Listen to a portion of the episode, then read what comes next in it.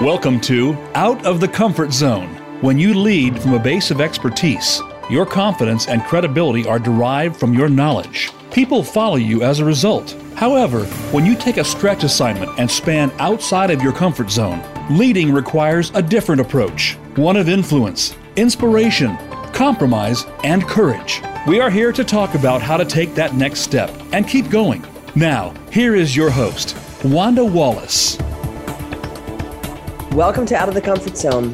Today we're going to do slightly different than usual. I often talk to authors, but today we're going to talk about a story. A story of a newly hired leader who's overwhelmed, a few of us in that category. And, but I'm glad positively, she's very supported by her managers um, in the ways that she sort of expected to be supported. Um, promises were great by her manager, and then which accepted the job. But as for many of us, the reality isn't quite the same when you're in the role.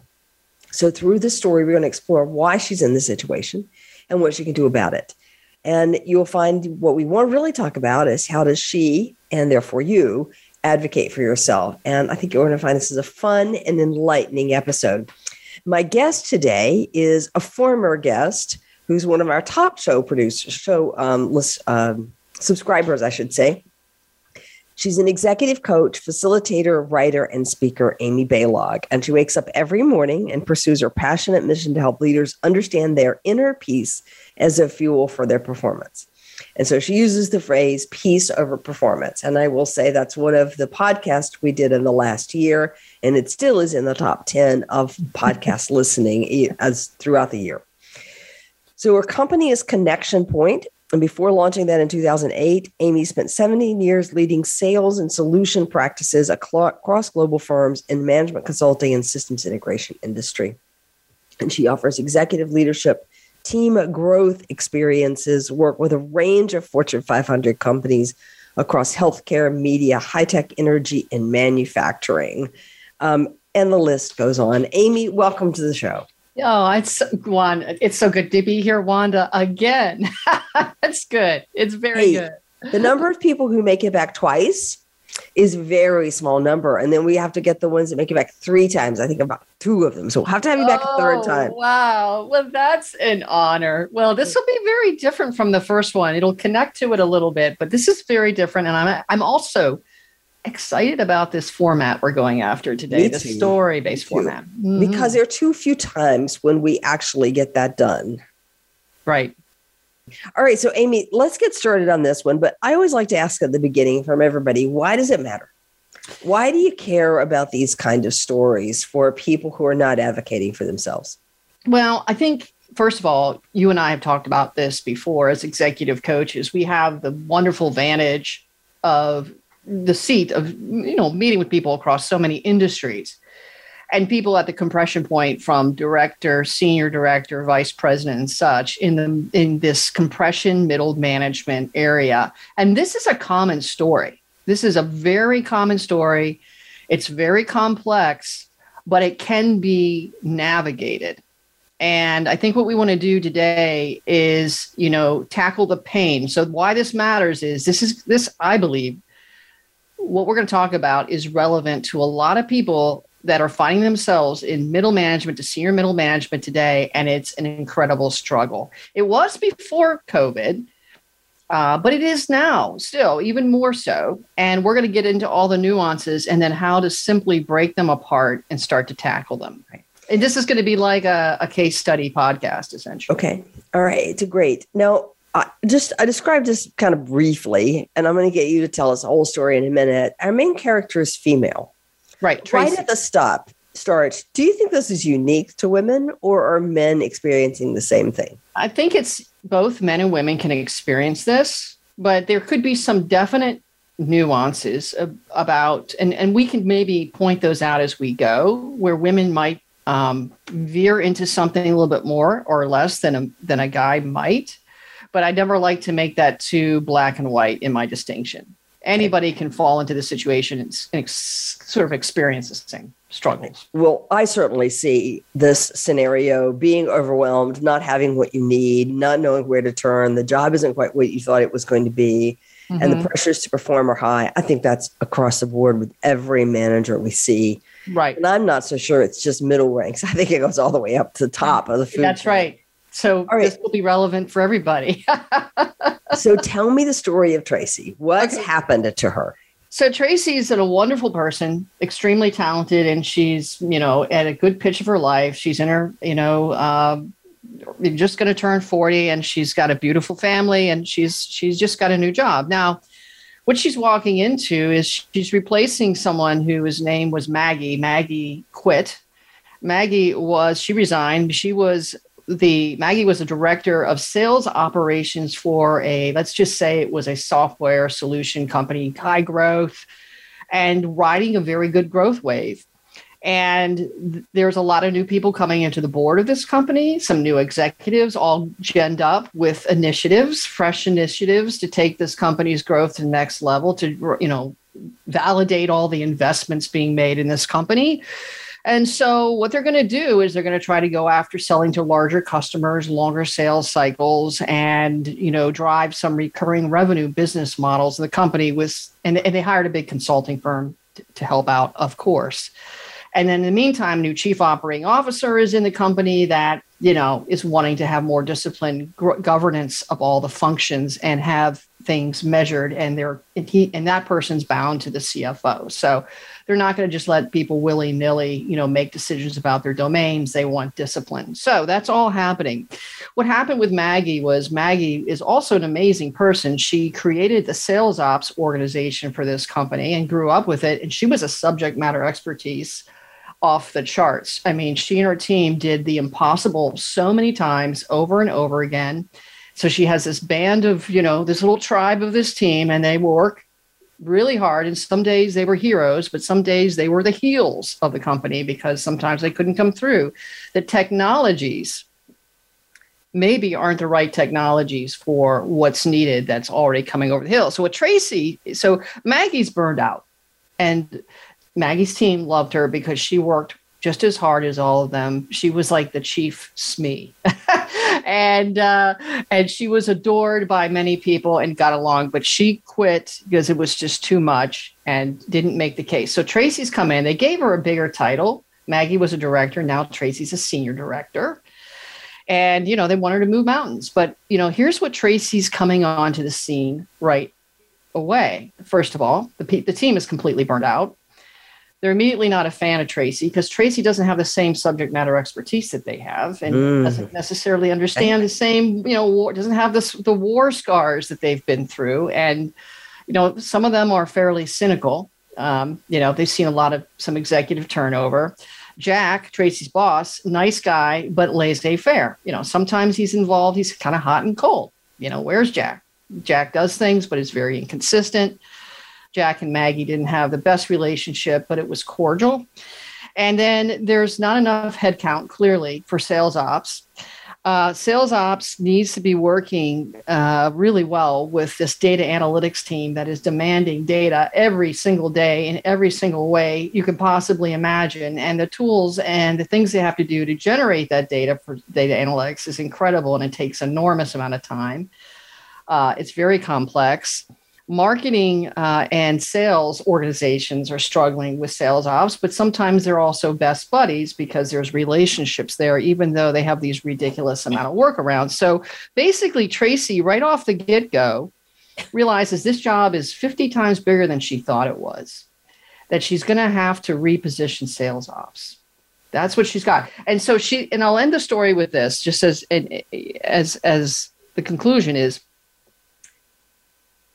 Tracy has a choice to either go into this production trap purgatory that is pull that is screaming to pull her in, or to empower herself and navigate differently in this quagmire where very few people will readily support her in what she'll have to do.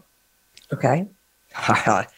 I can't tell you Amy, how many hundreds of times in a given month, I think, I hear a comparable story. So let me just flag the things that really strike me. I got a team that was loyal to somebody else. Completely. Yep. Loyal for the good reasons, for the wrong reasons. I don't care, but they're incredibly loyal. partly because they have been through the, as you said, the battle scars together. So there's a long shared history there. And they built something together that's a bonding experience. And they liked having a manager who knew all the technical details. Lots of teams do. It makes them happy. Okay. Mm-hmm. So Tracy hasn't been through it with them. She replaced Maggie, which they're really upset about, probably any rate. And Tracy's not the same depth of experience that Maggie was. Okay, great. I, yeah. How many times do I see that? And we have a manager that sometimes, like Jack, seen a manager above Tracy that steps in, steps out, steps in, steps out, you know, shouldn't be overly involved. It's not his job to be overly involved. Mm-hmm. And I mm-hmm. bet he thinks, well, what am I worrying about? Mm-hmm. Right? Okay. And a team that's burned out. Yes. Okay. And it's easy. Most people would say at that point that what Tracy needs to do is to set her priorities, mm-hmm. set her vision for the team, clearly what they're going to be, articulate that in a really compelling way, and um, set her priorities and what they're going to do first, second, and third. Excuse me. I bet you have a different answer though. well, okay. So we gotta we gotta divide. We gotta look at this as an anatomy, right? Okay. Um, I'm going to use language. So we're going to say okay. outer game, inner game. So Tracy has an outer game, and these are the things that she has to think about what she's going to do organizationally. Mm-hmm. Um, and then there's the inner game, which we'll get to afterwards, because the inner game is well, what does she have to have going on inside of herself? What does she have to be thinking and talking to herself about to be able to do this outer game? So let's let's tackle the outer game first. Okay. And you're right about the priorities. You know, you're right, but that's actually not where to start. So interestingly enough, there's there's something that I think of with when our clients is if you think about this, she has to divide this into categories so that she can figure out what she needs to tackle by way of something I'll say, I'll describe it as orientation. Mm-hmm. We ha- if you look at the situation I described at its right at its face, it could be very disorienting in a 1000 mm-hmm. ways, right? Yeah. It's like me sending somebody up to space and you lose gravity and you're just spinning around. Where's your head? Where's your feet? You know, it's it's a business vertigo. so she's got to figure out where she's planning herself and you have to get oriented. Period. So there's three areas of orientation. And I'm going to look at my notes a little bit because this is so deep, but I'm going to try to be this succinct because we've just got so little time. But and we'll talk about these. Regardless if somebody actually has a vision or not. So there likely isn't a cohesive vision between sales ops, sales, marketing, data analytics, and customer service. I bet there's not. But the orientation that Tracy needs is at the business level for she needs some orientation at the business level. So she needs to look specifically at the things that are driving the most concrete and significant business decisions that are happening in the business. So one of those would be the governance decision of, you know, OKRs and did, you know, that decision. She's got to look at the decision about what they're going to do with selling. She's got to look at the decisions. Now, this this is different looking at decisions versus initiatives. Initiatives are get us into a place of what are all the work tasks we become immediately the project manager for initiatives. That's not mm-hmm. bad. That's coming but that the starting point is what are all the main decisions that have dedicated runway no matter what they are no matter whether they have initiatives or just attached to or not and how does my area attach to those decisions? You can't even if there's no vision you can still figure that out. And one of my clients that i adore that i'm working with right now calls this the golden thread. calls this, I love that term. Like that's golden the golden thread. thread.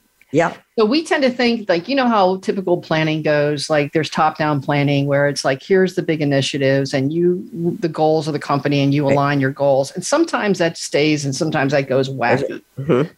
The thing that always grounds you is who's made what pro- decisions, what money is behind these decisions, and how does my stuff have anything to do with it so that I have a golden thread to have a story attached to any of those. Right. Okay, that's business orientation. Period. Right. Okay, that's the first one. Do you want me to keep going to the next one or do you want to say anything? Uh, well, let's pause on that one for a minute because my question there is how do you know? I mean, you can look at where money is getting spent, but that doesn't always tell you where the the obvious connection points are.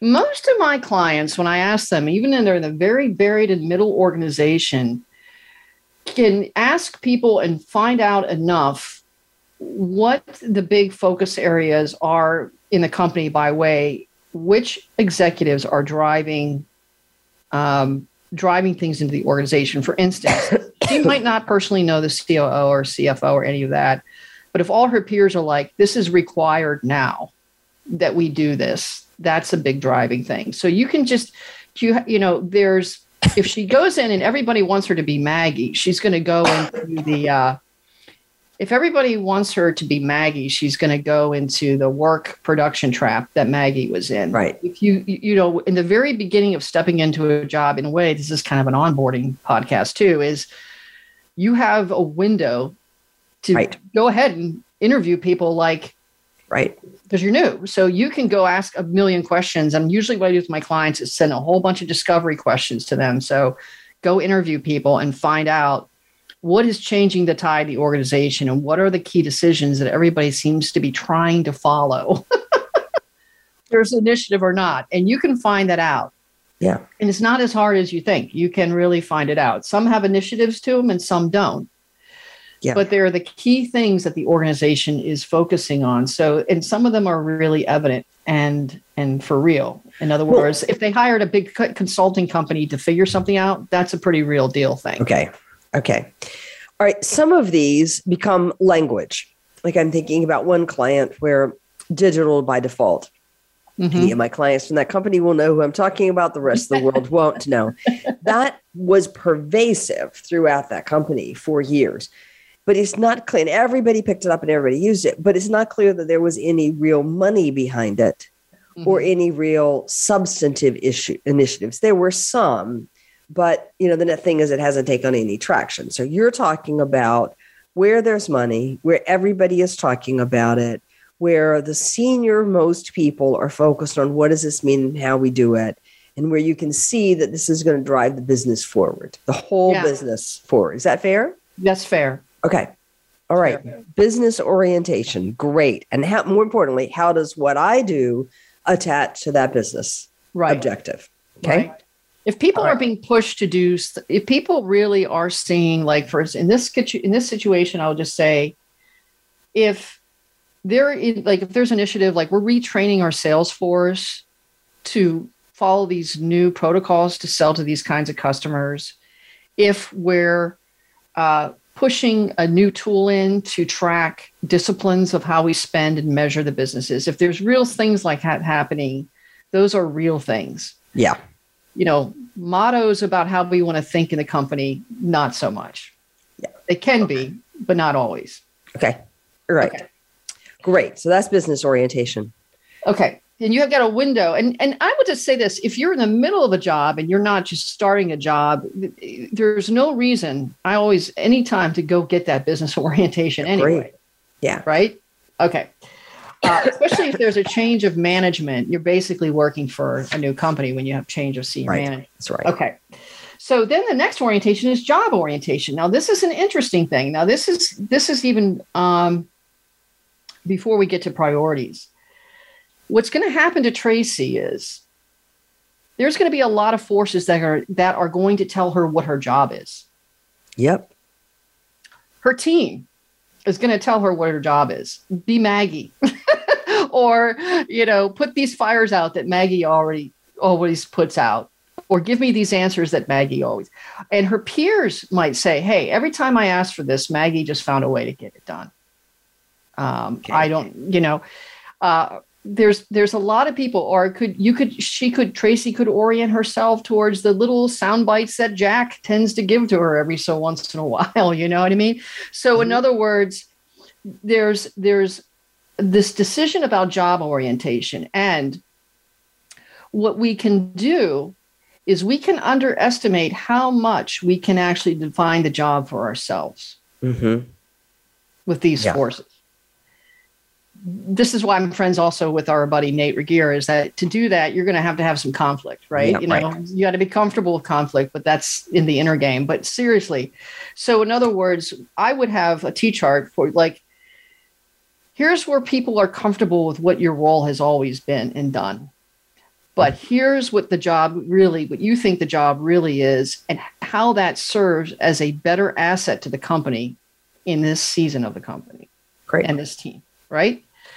So you have to see the you have to see the tension between those things and the gap. You have to outline that and orient. Like one list is whatever what I'm getting, you know, all the intelligence I'm getting about what everybody wants it to be, because you do have to acknowledge the gap, the pain, because you may or may some of those on that side of the list you may step into and do a little bit of, right? Just to you know, put an immediate fire out or, you know, get to know your team a little bit, whatever the case may be. But the other side of the list, you have to very clearly say is what do I think this job really is and make it a real list.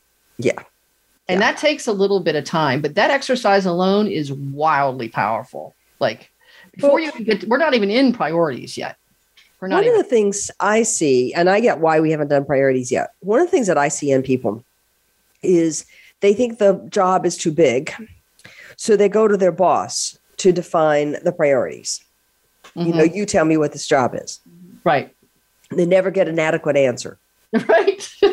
because the boss sort of doesn't know. And I contend it's actually your job. And therefore, it's for you to figure out what is in that scope and what is not in that scope and advocate accordingly.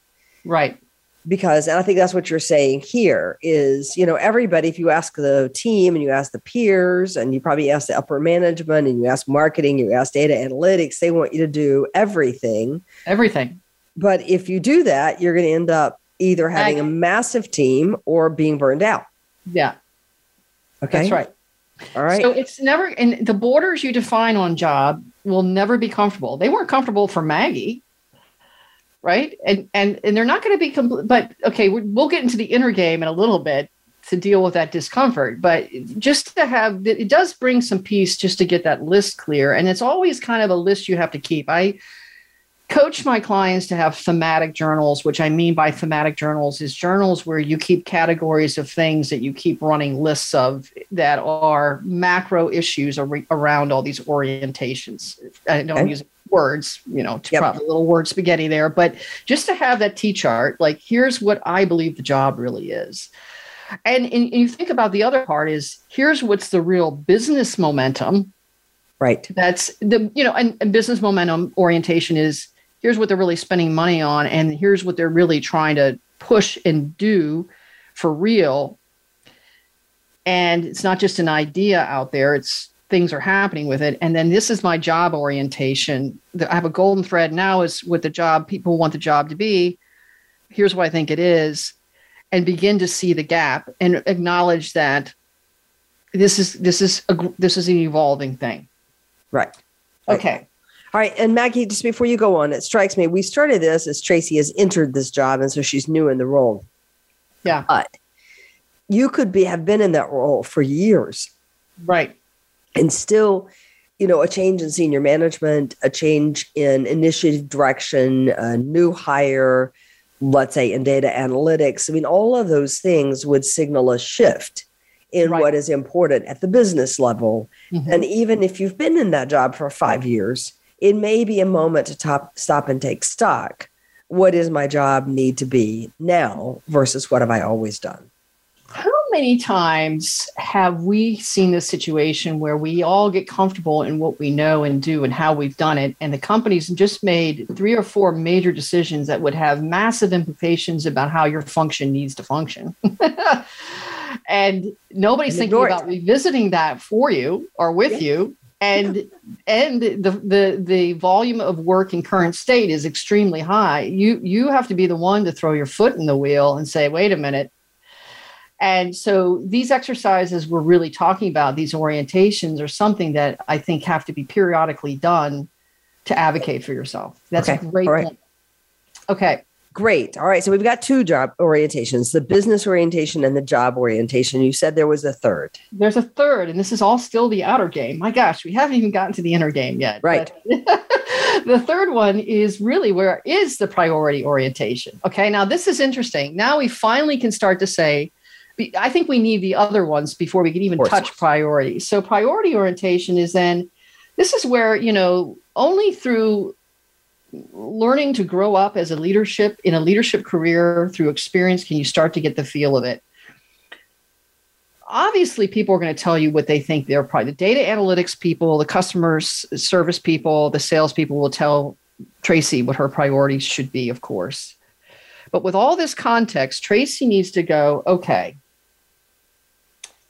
what really are what do i want to make the priorities based on the most critical realities that are operational and um, critical to the health of the way critical to the health of the team and the health of um, and, and let me break this down. So in other words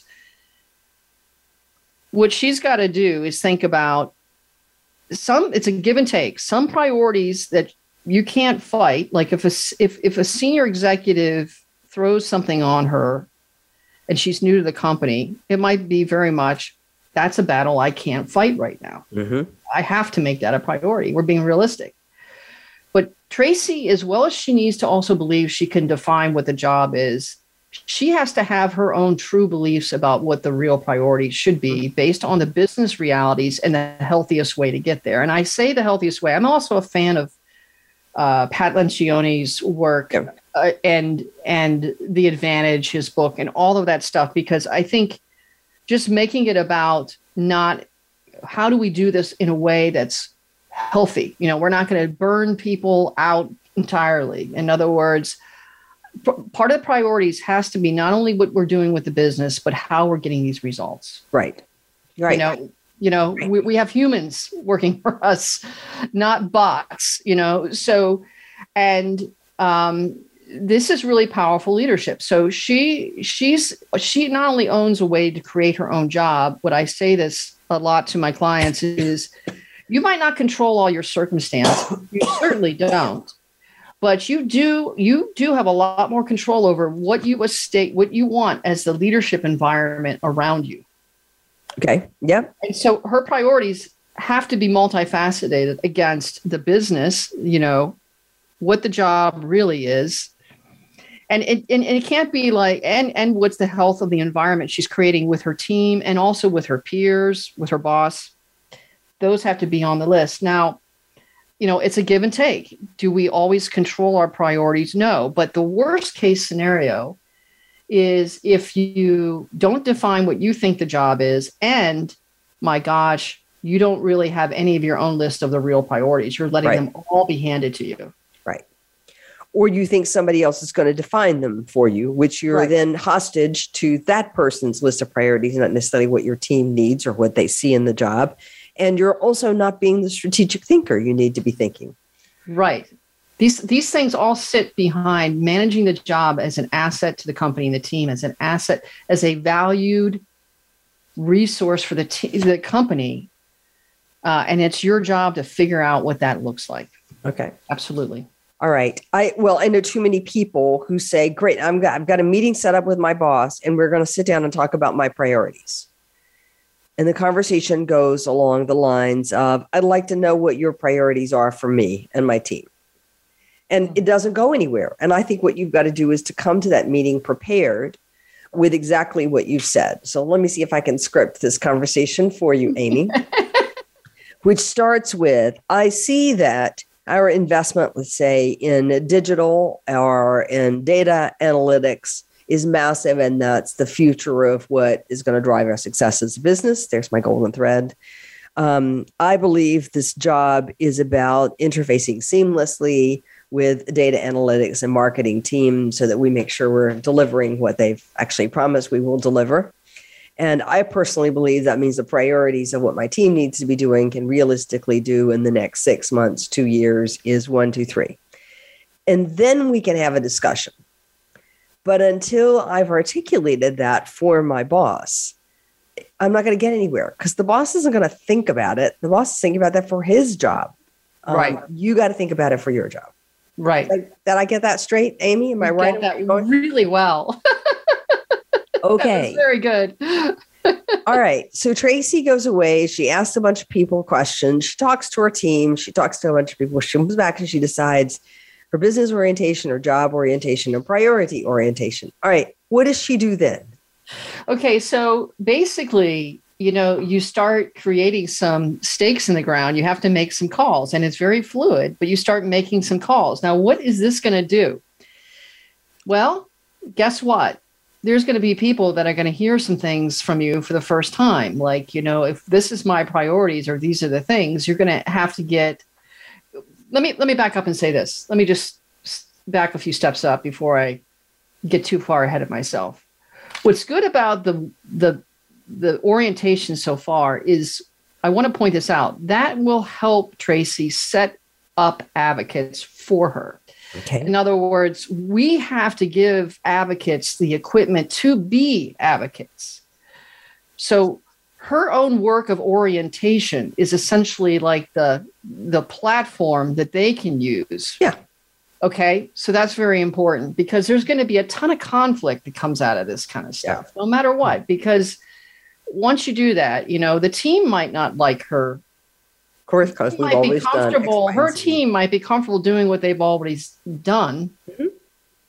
You know, so you know, and part of your priorities is you know what has to change faster inside of the world that you have some sphere of control versus Right. what you live with, Right. and you have to kind of timeline some things out. It's just you know, it's leadership in the Yeah. middle management. It's a lot of work.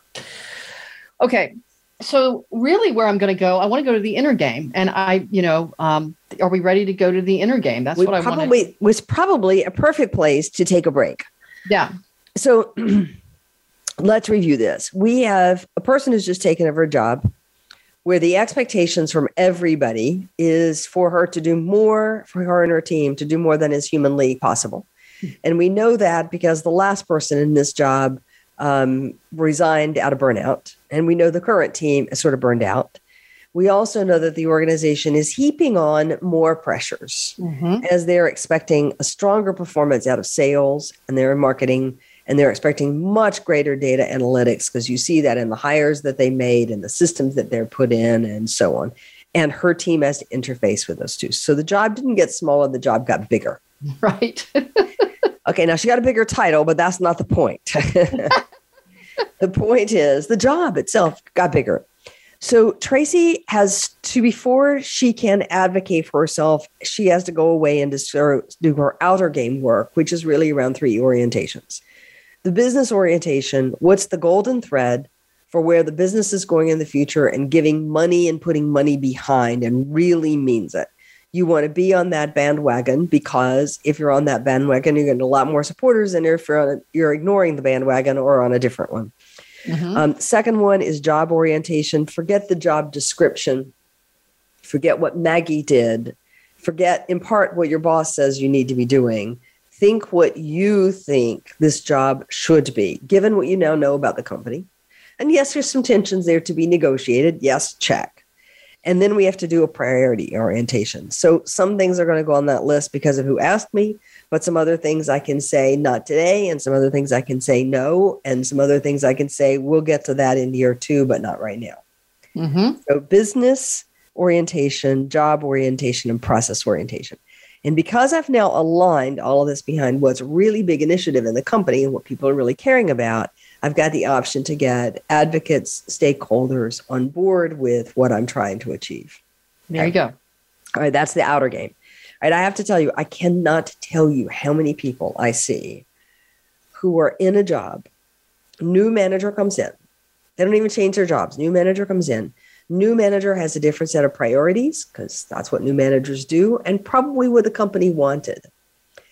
They put in a whole bunch of new initiatives. They put a different focus in your language and business orientation. And the person sitting in their old job says, Well, I know how to do my job. I'll just keep doing the same job I've been doing. Mhm. And six months later, the manager has organized right around them. a year later, that job is reorganized right out of the group. Right. Because it's no longer relevant, quote unquote, to what the new manager is trying to do. Okay. So you can bury your head in the sand, but there are consequences. That's right. All right. So my guest today, Amy Balog, as you can tell, Amy is passionate about helping leaders understand their inner peace is the fuel for their performance. So we've just talked about the performance side of it, the outer game. When we come back from break, we're going to focus on the inner game. We'll be Excellent. right back.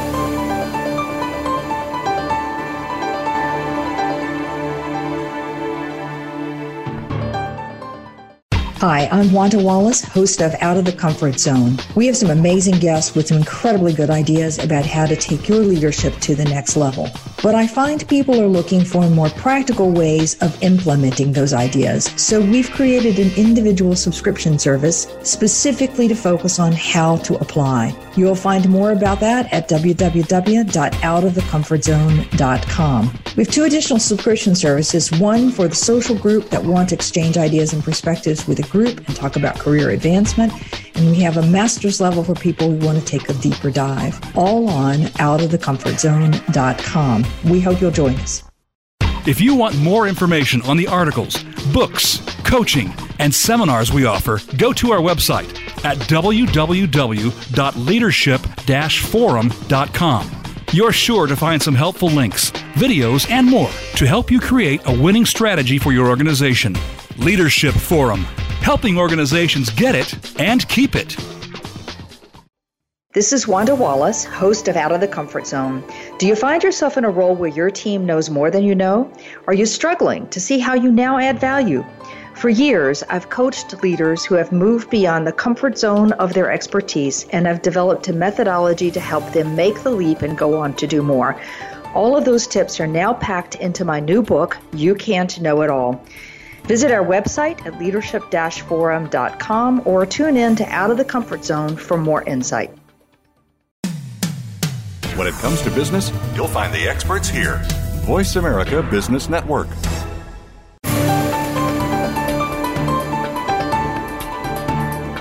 You are listening to Out of the Comfort Zone.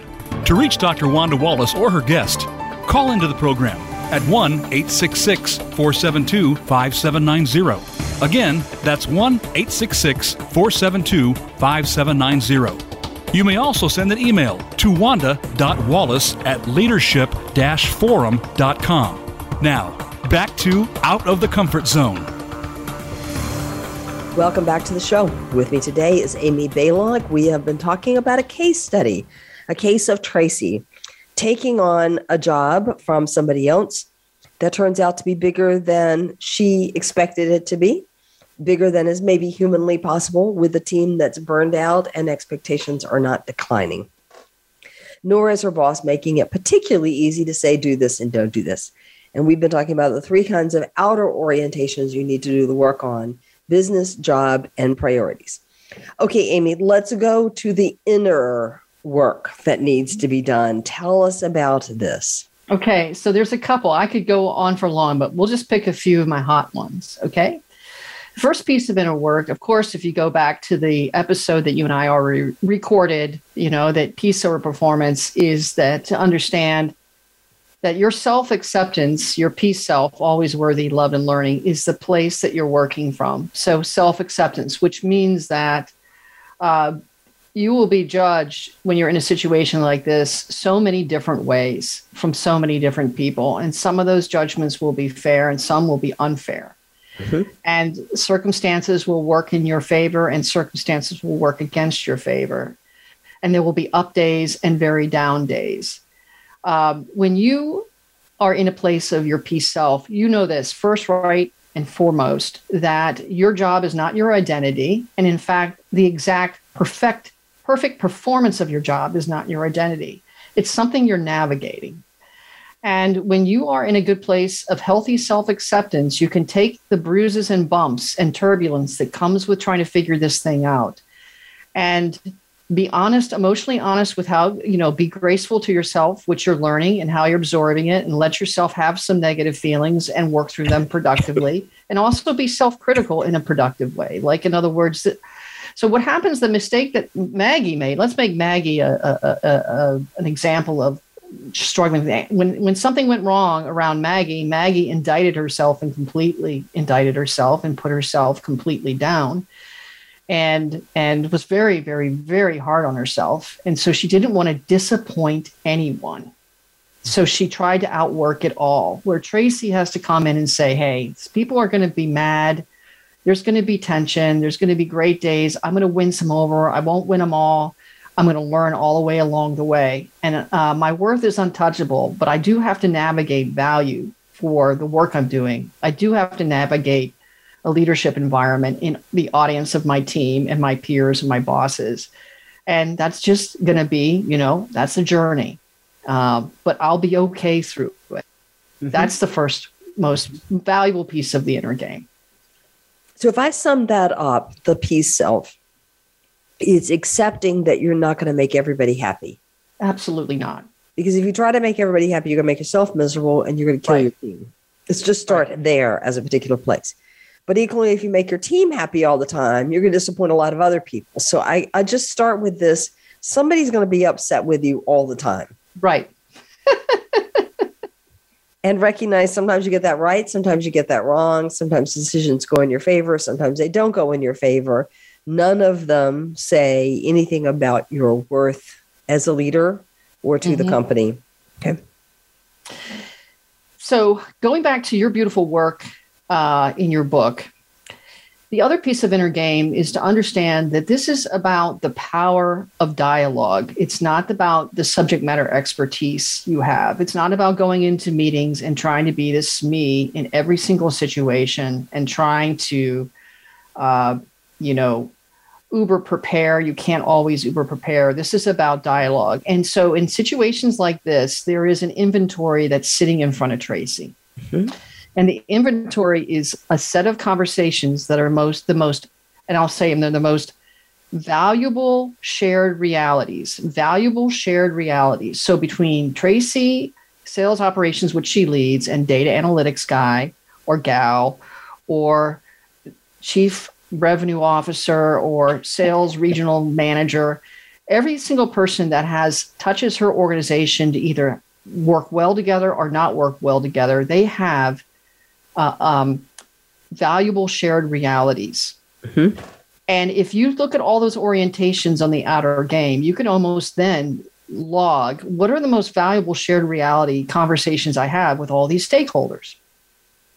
And you've got to be able, the one thing that really messes people up is when you're working from a different base of context than someone else.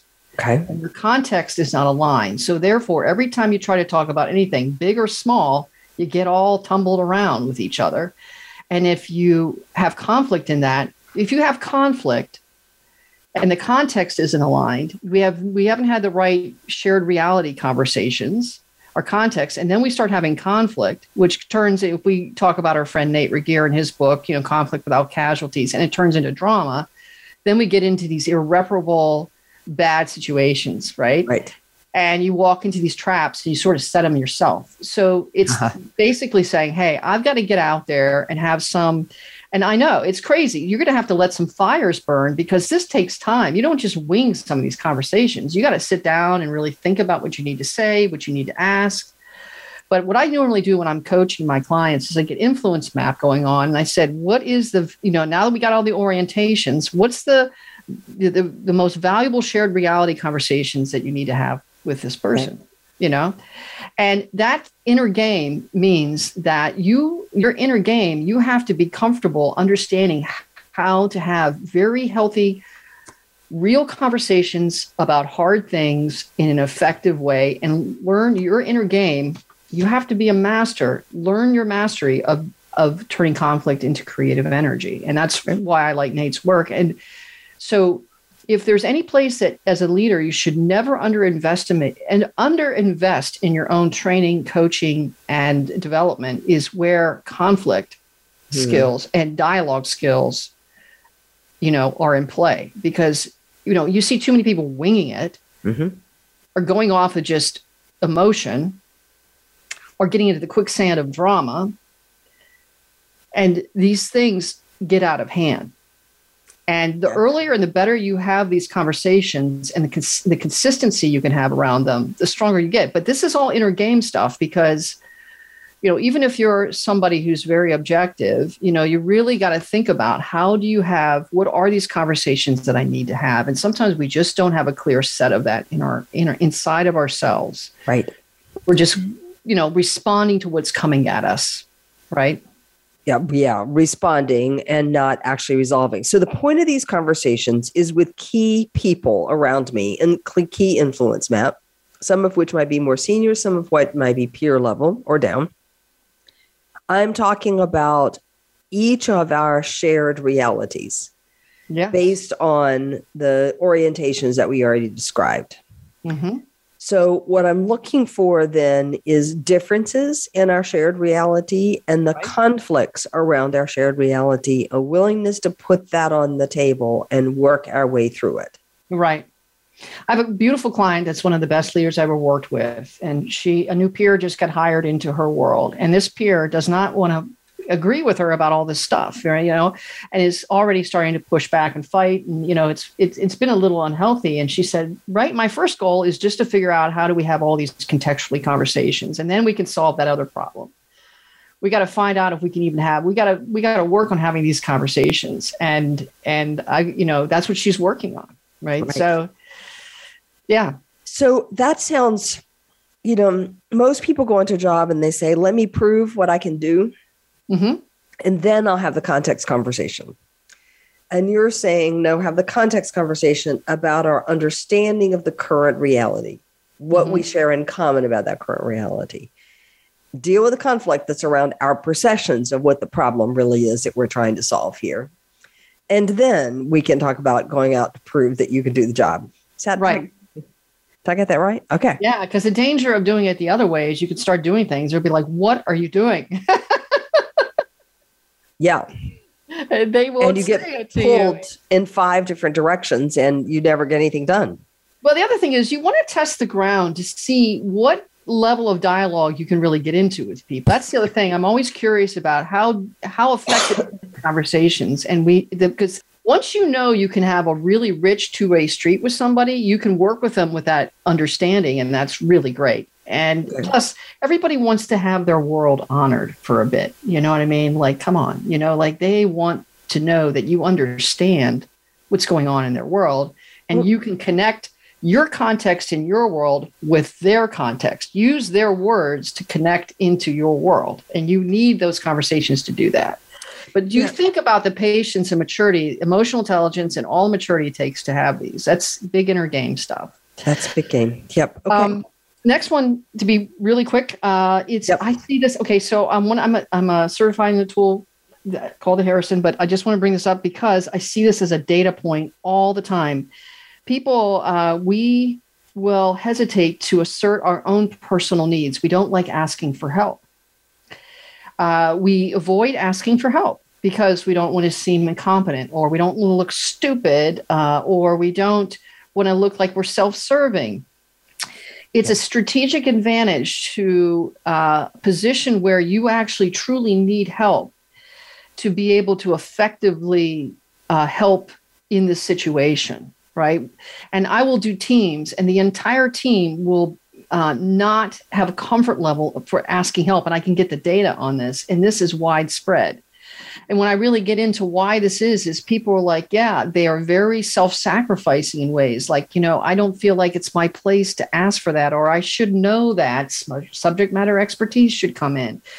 But asking for help for what you personally need to succeed to in your role isn't about getting ahead of others. It's about being effective for the entire system so we have to get comfortable with where do I genuinely need to ask for help and be very specific about it and tie it to how I am helping other people through this support and and not be shy about it. See and this ties back to peace self because um, you being helpable is strategic.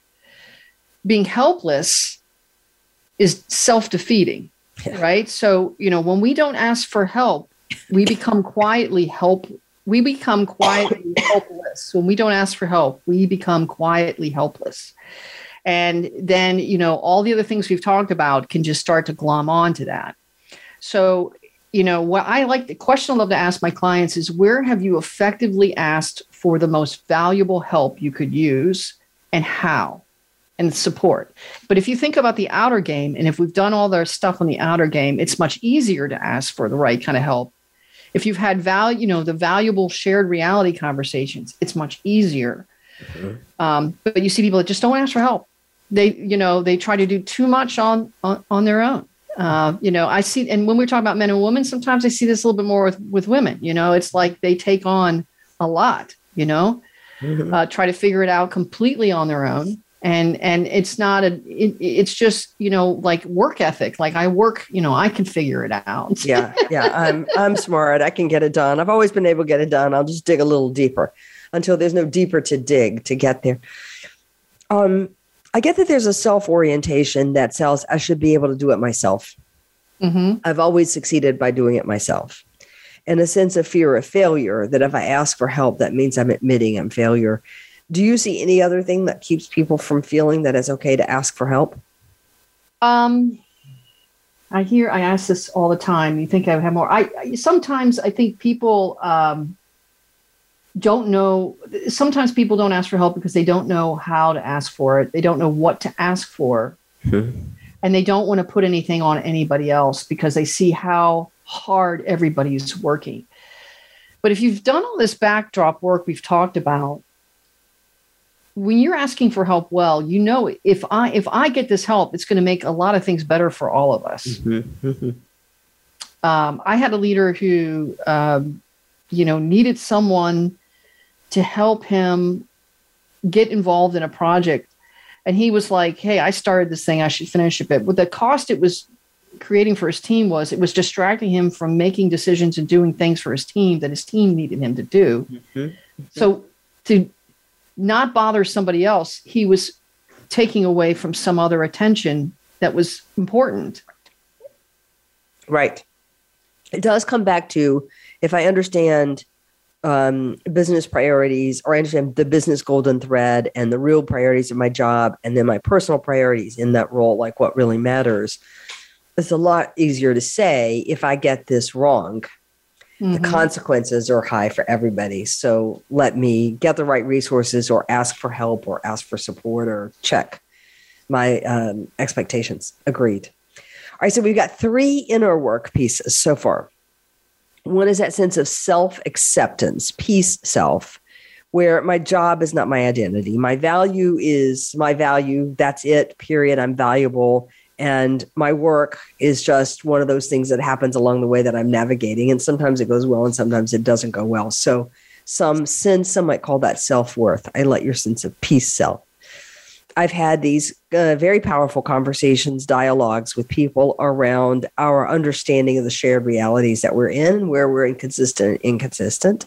And I now recognize that my hesitancy to ask for help is not doing anybody any service especially in the context of all the other outer work that I've done. Is there more? Are there more, Amy? There's one, one more. One yeah, more. One okay. Okay. I say re, re, uh, treat relationships as a long-term timeline, a long timeline versus an event. Mm-hmm. And here's what I mean by that. This is the this is where we go into being intelligent about relationships versus being drama about relationships uh, sometimes you'll start working with people, whether you've been working with them for a while or you're like Tracy just coming in and, you know, everybody's getting their first impression. And you have situations, meetings don't go well, conversations don't go well, and we can get into a fixed mindset and say, that person's a jerk and I'm never going to like working with them and I'm done. Now, some people are going to turn out to be people you can't work with in a percentage time. There might be some people like that. But most of the time, relationships will go through seasons and evolve. And it's the quality of the conversations that we can have and me taking my time in with that person and allowing relationships to live on a timeline and put them in a growth mindset that, you know, Carol Dweck's work is, you know, this can to change. I am a changing. I have a future self. This relationship has a future self. But if I treat relationships in a fixed mindset is once you've done me wrong in a conversation or once we've had this thing, then you're on my X list, you know, if you do that with peers, whoever you put on the X list is going to limit your leadership capacity, just FYI. So you have to think about who really gets on that list. So if you have leaders who treat people with a fixed mindset about relationships, if they're in a fixed mindset about relationships, then my goodness, you know, that's going to cause a lot of hidden issues. And so we have to get our head straight about what's going on with that. Okay, Amy, how do you get people to do this? I have clients at the moment that I'm working with. Oh my goodness, pulling teeth to get them to see that they have take have made a decision about somebody based on data from 3 years ago and unmovable. Okay? You're right. Relationships evolve people evolve, circumstances evolve. My interpretation might have been one, it might not be the only one. I play into how that dynamic in that relationship works, not just the other person as an independent actor. How do you get people to see the? You know what? Game? There's three great words. We can talk. We'll have. We could have. I might be your third guest. Third. There you go. we, there's three great words we don't have time for, but there's a difference between somebody being difficult, different, and dangerous. okay. okay and that could be a whole nother podcast seriously. It, it, really could. No so difficult people which are just you know there's some behavior between theirs or i might be sharing that difficulty. It could be mutual difficulty because we have behaviors don't don't mesh. But that doesn't necessarily indict the potential of the relationship right? Yep. Uh, different doesn't necessarily mean different, but they're just different. They think very differently. They're very different. And it takes a lot more work for us to kind of find our way in these conversations because we are just, we come from very culturally different backgrounds, different, different styles. Yep. Different, and we have to we have to figure out how to use our differences as an asset. Believe me, relationships. People don't just experience your leadership by you by yourself. They experience uh-huh. your leadership in partnership with others. Right, and that's critical so if you're going to give up that leadership asset, you better think about it. And then there's truly dangerous. There are some people that are, you know, a percentage of people that are that you could say, you know, yeah. that's a very dangerous person to work with. And fortunately, in my 15 years, that's been a smaller percentage. But sometimes what we do is we label more people dangerous than when they're really difficult and different. Yeah, I'd agree with that. Well, it's so easy to label people. That's the first thing I find that we just yes. label them and then we dismiss them as a result. And what you're advocating for is A, watch your labeling, and yep. B, recognize that relationships evolve. And I'm going to add C, you play into the perpetuation of the current state. That's right. Change what you do, and you're going to change the outcome of the current state. Yes. All right. So let's go back to Tracy. Yeah. Two minutes that we have remaining here. Tracy. So Tracy's done all of her outer work, her business orientation, job orientation, priority orientation. She's done her inner work to make sure that she's really solid on her sense of peace self, on the kind of shared reality she said with key people, on her willingness to ask for help, and her notion that relationships evolve over time. That's the inner work that gives her the confidence, yes. the peace in your language to battle some of the difficult, conflicting outer work conversations.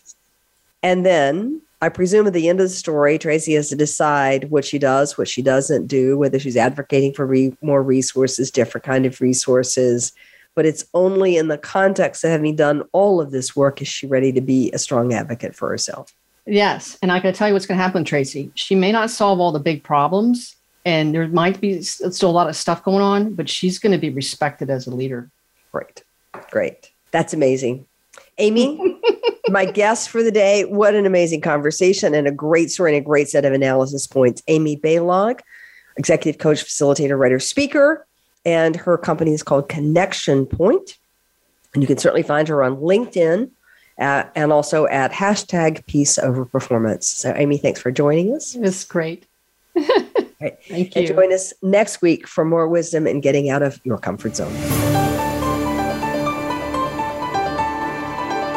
Thank you for joining us today. Tune in for another edition next week with Dr. Wanda Wallace on the Voice America Business Channel. Reach outside your comfort zone this week.